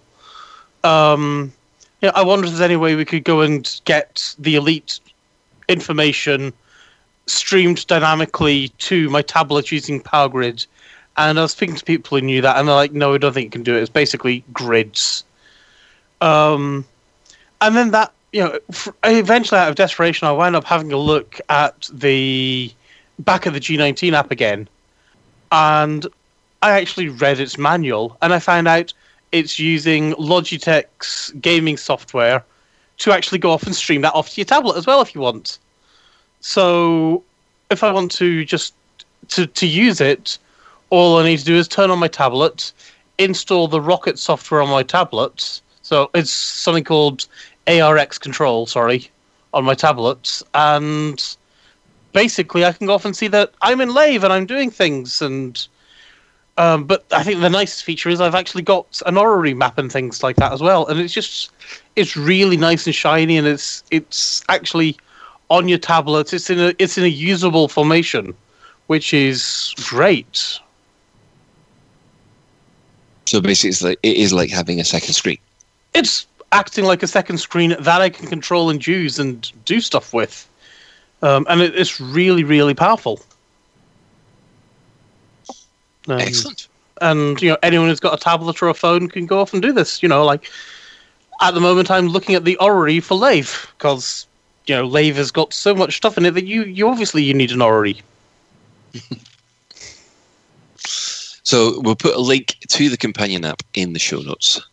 A new announcement has been made for EDRPG today. Spider-Man Games have entered a distribution deal with Modiphius for the EDRPG.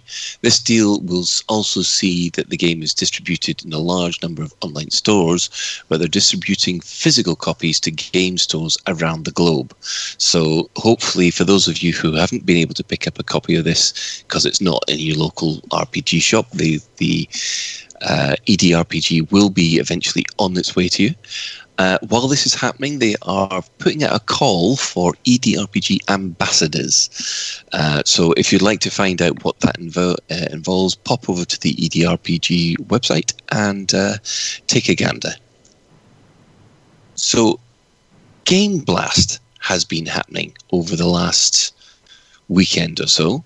Grant, do you want to touch on what's been happening with Game Blast? Yep, it is the main charity day for Special Effects Charity, where the industry donates whatever they can or runs events. And this year, they usually make sort of in the region of about £100,000, and that's kind of where they target it. Of course, we had the pre-run up to that with the Project 168 with Commander Human and a whole pile of Twitch streamers, and they raised a massive £11,000 for special effects. Then we had the likes of a number of Elite commanders all running streams at different points throughout the day. The Hammers of Slough, they were running a 7-day sort of campaign, 7 days to live, isn't it? The zombie game. They were doing 7 days to die, yeah. 7 days to die, so yeah, I'm still alive.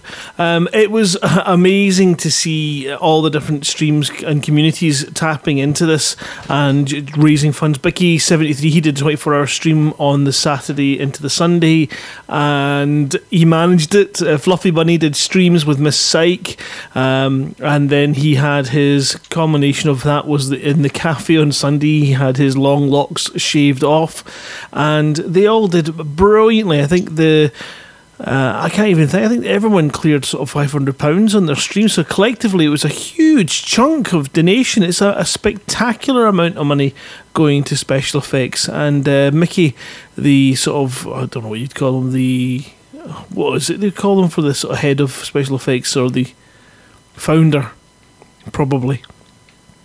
He released a video thanking everybody involved in everything for raising a massive £200,000 for special effects. It really does allow them to do some of the most amazing work with people who haven't got a clue how good their lives are about to become, how much easier it's going to be for them to get through their particular trials and tribulations. And some of the videos, well, talk about salt mining. It was many a salty video played showing the spectacular effect that special effects have on people's lives. So congratulations, and a personal thank you to everybody from myself and from Lave Radio for anybody who raised funds, got involved, or did their bit to help make this year's Game Blast a staggering success. When you look at the newspapers every day and you see nothing but bad news, it's flipping awesome to go onto the internet and for once get something that fills you with a bit of joy and a bit of heart and a bit of faith in the human race, that we are not all a bunch of selfish arses. So, yeah, personal thanks for me. Did Frontier put up the Megaship eBay auction, didn't they? Yes! Why did you bring that up? I wasn't going to talk about that. Well, hang on a second. I'm actually scared to ask this. You didn't win it, did you? No, I did not. There you go. I did bid. Just checking. I did bid on it when I saw it at first, because I thought, these things, you've got to go for it. So I set my limit of basically what wouldn't get me divorced, which frankly is £5. So I multiplied that by 200, and I went for it. And I'm glad to say I was very quickly outbid, and it went for a massive £3,000. So As I say, an awful lot of people got involved and did some spectacular things, including Frontier. Last year, there was quite a range. Did I think Yogcast put in stuff last year as well? So, you know, it's a strange thing, Game Blast. It just, it's so awesome. It's just so awesome. So, someone has put in the show notes a new VR device from Samsung.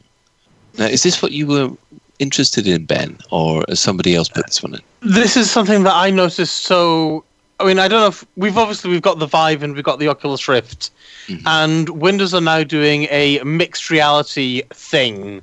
Mm-hmm. But there's a device by Lenovo which people are saying is better than the Oculus Rift, and the initial reviews of the Samsung's HMD Odyssey is that it's better than the Lenovo device. Now, at the moment, it's incredibly early. It's only available in America. But it's yet another VR or mixed reality, so I'm guessing that's... it's got some cameras on it or something like that goes off and lets me see the mug that I'm drinking or something like that. I'm guessing, but I don't know. But it's got the description that I'm getting from someone who's comparing it to the Lenovo is if you were to get two 40-inch televisions, one of them being 720p and the other being a 1080p, you watch the 720p one so close that it's clear but it's slightly pixelated, whereas the Samsung one just looks totally crisp and pixels aren't noticeable. Everything looks really good and clear. There's only one thing, Ben. I mean, and I know because obviously having a number of the VR ones, their screen quality is half the battle, and the pixelation is half the battle. And the problem that everyone now coming later is it's the latencies. Yeah, it's the smoothness of the gameplay, and of course. What you're looking at here is you're comparing new with old because, of course, there is the Oculus 2 coming, which is rumoured, and I mean rumours, there's no official lines on what the Oculus 2, well, last time I checked, which was about 3 weeks ago, there was no official confirmation of it, but they were talking about wireless models and all kinds of things to try and improve. Oh, excellent. So I've not seen it confirmed that will definitely be it. Vive 2 is looking pretty damn sharp, and again, If they've got the responsiveness and the way that it works, and they've got the game support already, it's going to be very easy for them to update their screen quality and basically smash any newcomer to the market. So the newcomers are going to have to make sure that they're offering something new and something better than the next round of Oculus, because they've stolen the market so far. Oh, totally. I mean, do we know has there been actually a steal of the market by either Oculus or Vive, or are they about 50-50? I think the Oculus price drop has helped Oculus quite a lot. Right. Before they dropped the price, I think Vive was leading the market. I'm not quite sure what the range is yet. I mean, I've got a Vive and I'm perfectly happy with it.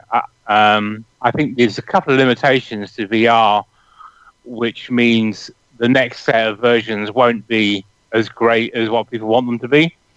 I think the first one is the graphics power needed to do 4K rendering at 90 frames a second. I think that's going to be quite a couple of generations. That's going to be quite a couple of generations to do. Well, actually, it's 8K, isn't it? Because you need to do two eyes at 4K. So you don't think that the 2000 series, say, of NVIDIA cards would be able to do that? I don't think so, because it's only the 1080 Ti that can do 4K in a reasonable, consistent frame rate. And unless the 20 series is twice the speed of a 1080 Ti, I don't know. Well, on the subject of VR, and video has been going round the rounds for the last week or so by Up Is Not Jump. It's already had 250,000+ views, and it's called Elite Dangerous VR is an absolute nightmare, and this is why. Has anybody else seen that? Yeah, it's really funny. Yes, basically, this is someone who is got the bravery level of Penfold from Danger Mouse taking on VR. So we did find it quite amusing. I really enjoyed the review, actually. It makes quite a lot of salient points about the game, particularly of how scoring something out of 10 is fairly nonsensical, because it depends on what your expectations are. Yeah. If it's a case of you're after Wing Commander, this isn't going to be for you. But if you're after something a little bit more laid back, it probably will be. His main comment was how many thousands of keybinds there are and how difficult it was to bind them in VR. And I'm thinking, hasn't he heard of Voice Attack? He was playing on a console, if I remember correctly, wasn't he? No, he was on a PC. Was he on PC? Okay. He was on a PC with a Thrustmaster HOTAS X. Right. So it wasn't possible to map all the keys to all the buttons individually. But if you have Voice Attack or something similar, you then don't need it. Yeah. That is true, yeah. And he was quite right that some of the points that we all take for granted, because we're old players, veteran players, things like how to avoid the loop of shame at 7 seconds. And speak for yourself, Colin. Like, I don't avoid the loop of shame. Well, of course you don't avoid the loop of shame. You always go through the loop of shame anyway, Ben. It's a loop of pride, isn't it, Ben? Oh, this is why I was glad that Kurgle had his wing beacon on, so I could just immediately drop in on him, to be honest.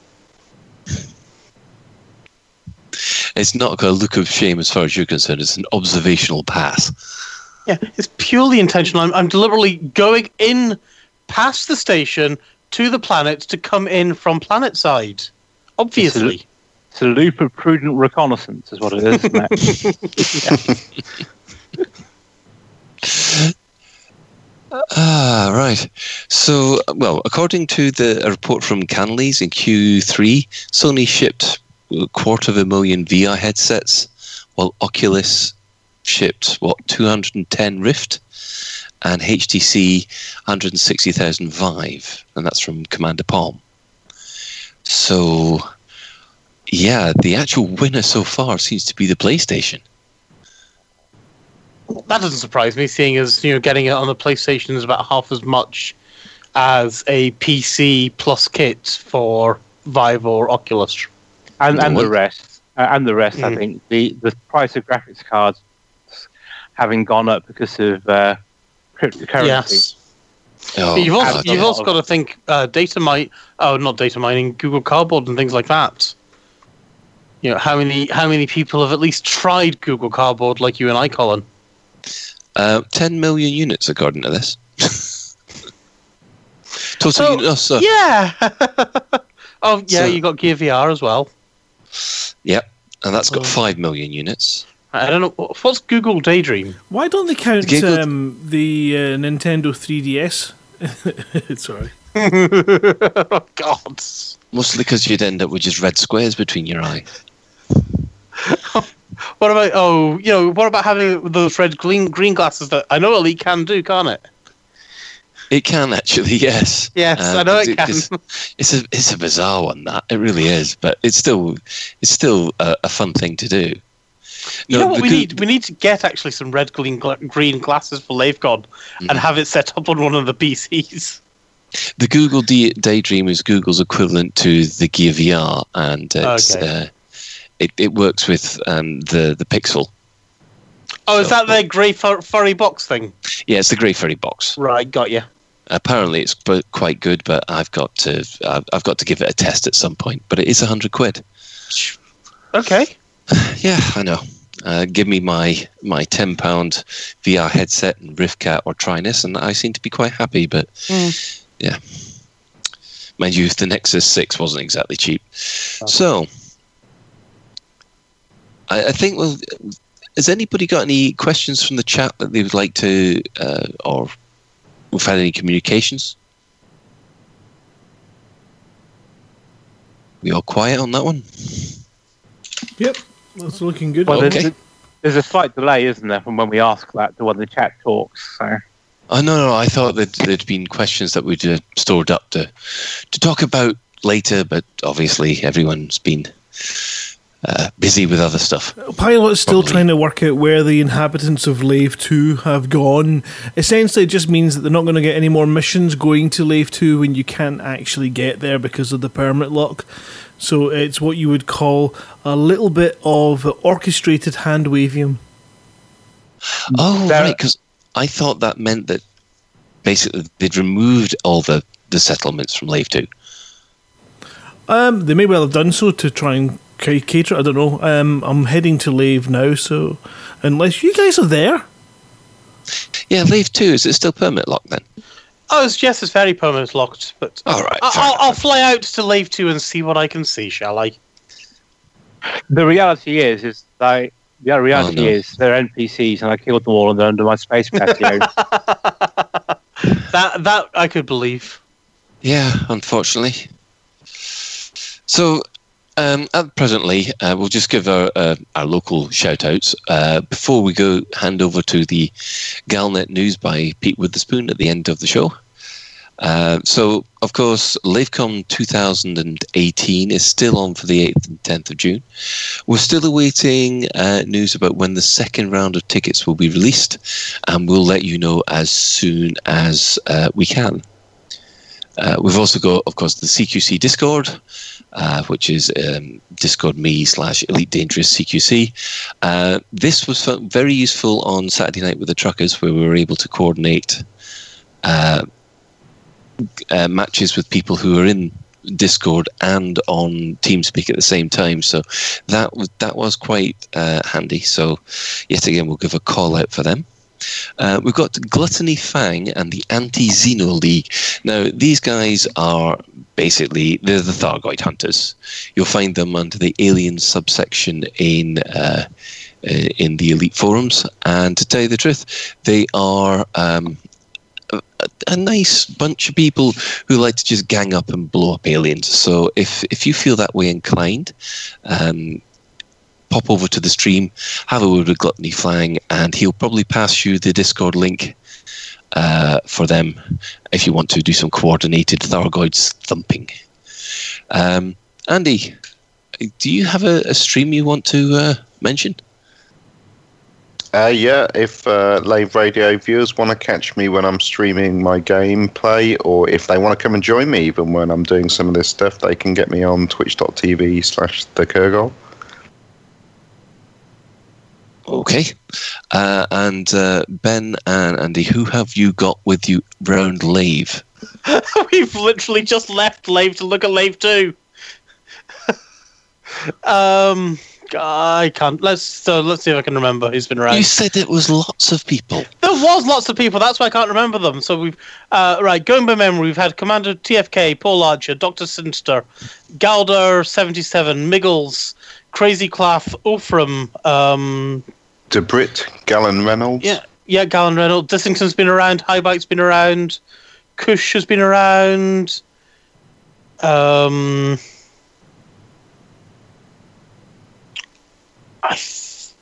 I might be meeting others because I'm now flying off to Lave 2 to try and find out what's there.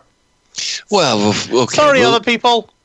We'll leave it there. Thanks to everybody who turned up and waved at Andy and Ben.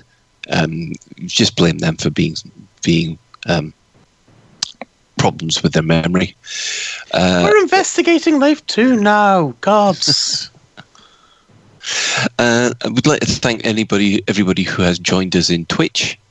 Thank you very much, guys. It's always nice to have a chat. And so I was doing some very interesting things there, which is how many consoles can you crash into a star on at the same time? And the answer is as many as you're playing on. So the PlayStation 4 version has finally downloaded, so I've been switching between them. And I'm getting confused. Oh shit! I done it again. I get confused between which controller is for which screen. Oh, this is going. And this here listener is why Cow dies all the time. Well, to be honest, I mean, if you look at the quality of graphics, I'd maybe suggest that the PS4 has a deeper sense of black. The black. Yeah, the black. But it does make it a slight difference, but you know, because the colours are just that little bit darker and more defined in the PlayStation. Whether or not that's just because it's in a different capture card than the other one may well be a factor in that. I don't suppose you know if there's any differences between the PS4 Pro versus the Xbox One X, do you? No idea, because the PSP Pro is just purely for 4K, isn't it? I don't think the Xbox Pro does 4K. It's the Xbox One X that does 4K, I think. I thought, yeah, I know. I think the Xbox One X definitely does 4K. I don't know about the PS4 Pro. I know it doesn't do it in Elite yet, well, which made me a bit, you know, I was a bit surprised when I saw that. Well, okay. I think we'll leave that there. So I think that's it for another episode of Lave. You know what? I'll start that again. That's it for another episode of Lave Radio. If you'd like to get in touch with the show, then you can email info@laveradio.com. There's Facebook.com/Lave Radio, at Lave Radio on Twitter, and you can join the Discord channel, chat that channel, by going to https://discord.io/Lave Radio. You can join the TeamSpeak server where commanders like to hang out and chat at teamspeaklaveradio.com, and Lave Radio is recorded live on a Tuesday evening at 8:30 GMT and streamed out at laveradio.com/live. So thanks to Commander Kurgle, thanks to Commander Shan, thanks to Commander Edelweiss, and thanks to Commander Psychocal Cow, who have joined us tonight. And until next time, fly safe. And if you can't do that, fly dangerous.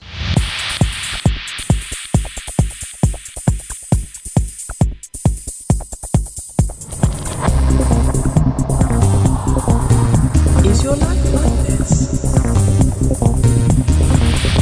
Sounds like someone having an orange inserted.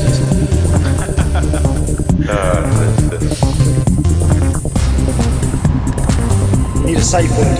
Space can be lonely.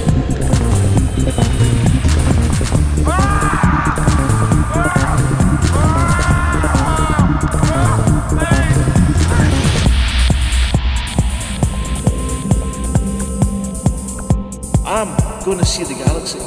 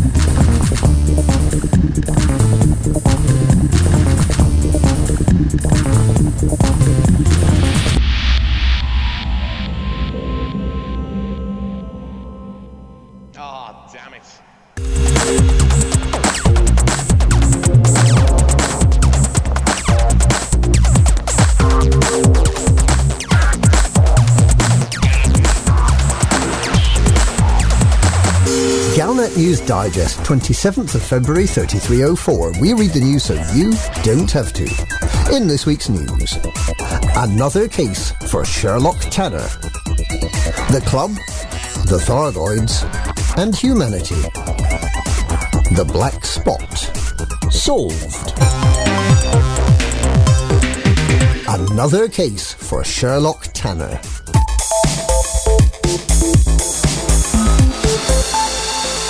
Aegis head honcho Admiral Aidan Tanner has come to the same conclusion the rest of the galaxy came to several weeks ago, that the Thargoids are attacking stations with Aegis research bases. Having failed to impress anyone with his perspicacity, Tanner undertook to improve defences at starports where Aegis has a presence, an undertaking similar in its level of futility to padlocking the stable door several weeks after the horses have departed. Fotty Aegis Egghead, Alva Tesro, later weighed in with her theory that the Thargoids have a grudge against Aegis, not because Aegis has been using Thargoid ships for target practice, but because Aegis is seeking to understand Thargoid technology. Test tube tinkerer Tesro also suggested that Aegis might set up secret bases in asteroids or in tunnels deep under mountains to escape a renewed Thargoid onslaught. An approach to warfare originally masterminded by the French. The lab-coated loony finished by hoping that Aegis and the Thargoids could learn to be friends. That's why Aegis is developing anti-Thargoid weaponry. So we can all be friends. The Club, Thargoids and Humanity.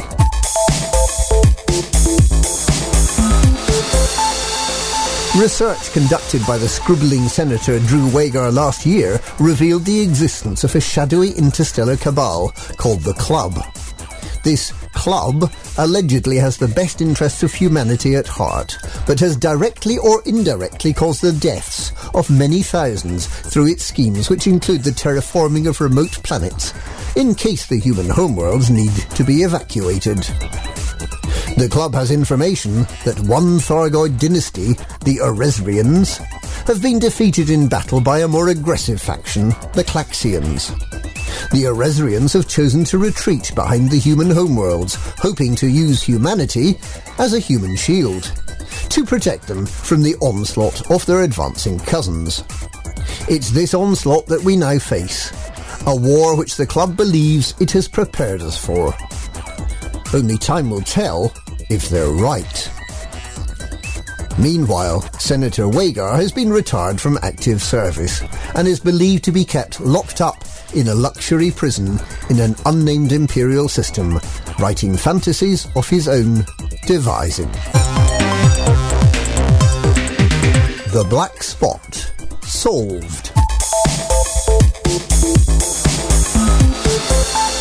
A technician working for the galaxy's leading planetary visualization experts has identified the bug that's been causing planetary surfaces to render as black rectangles. Lighting conditions vary greatly in different parts of the galaxy.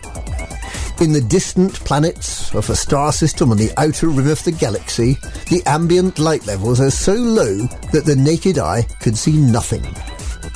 In the crowded heart of the galaxy, the radiation levels are such that were a human eyeball permitted directly to perceive such majesty, it would be instantly welded to the back of the owner's skull. Consequently, all ships are fitted with viewport technology that renders the view outside the glass accurately and in real time, but with lighting levels adjusted to be tolerable and useful. This is such a ubiquitous practice that most pilots are entirely unaware that they're not seeing the galaxy directly. However, the system that renders planetary surfaces has been shown to have a bug, such that sometimes black rectangles appear in an otherwise perfectly rendered landscape. This long-standing bug has finally been traced to a null value in the rendering systems, being misinterpreted as a zero. The sort of mistake that one would have thought could only be made in such primitive and long obsolete languages as C++. Several programmers have been hanged along the route of the Cambridgeshire guided busway to serve as a reminder of the importance of good design and rigorous testing. A spokesperson confirmed that this was in no way an overreaction. And that's this week's Galnet News. Galnet News, we read the news so you don't have to.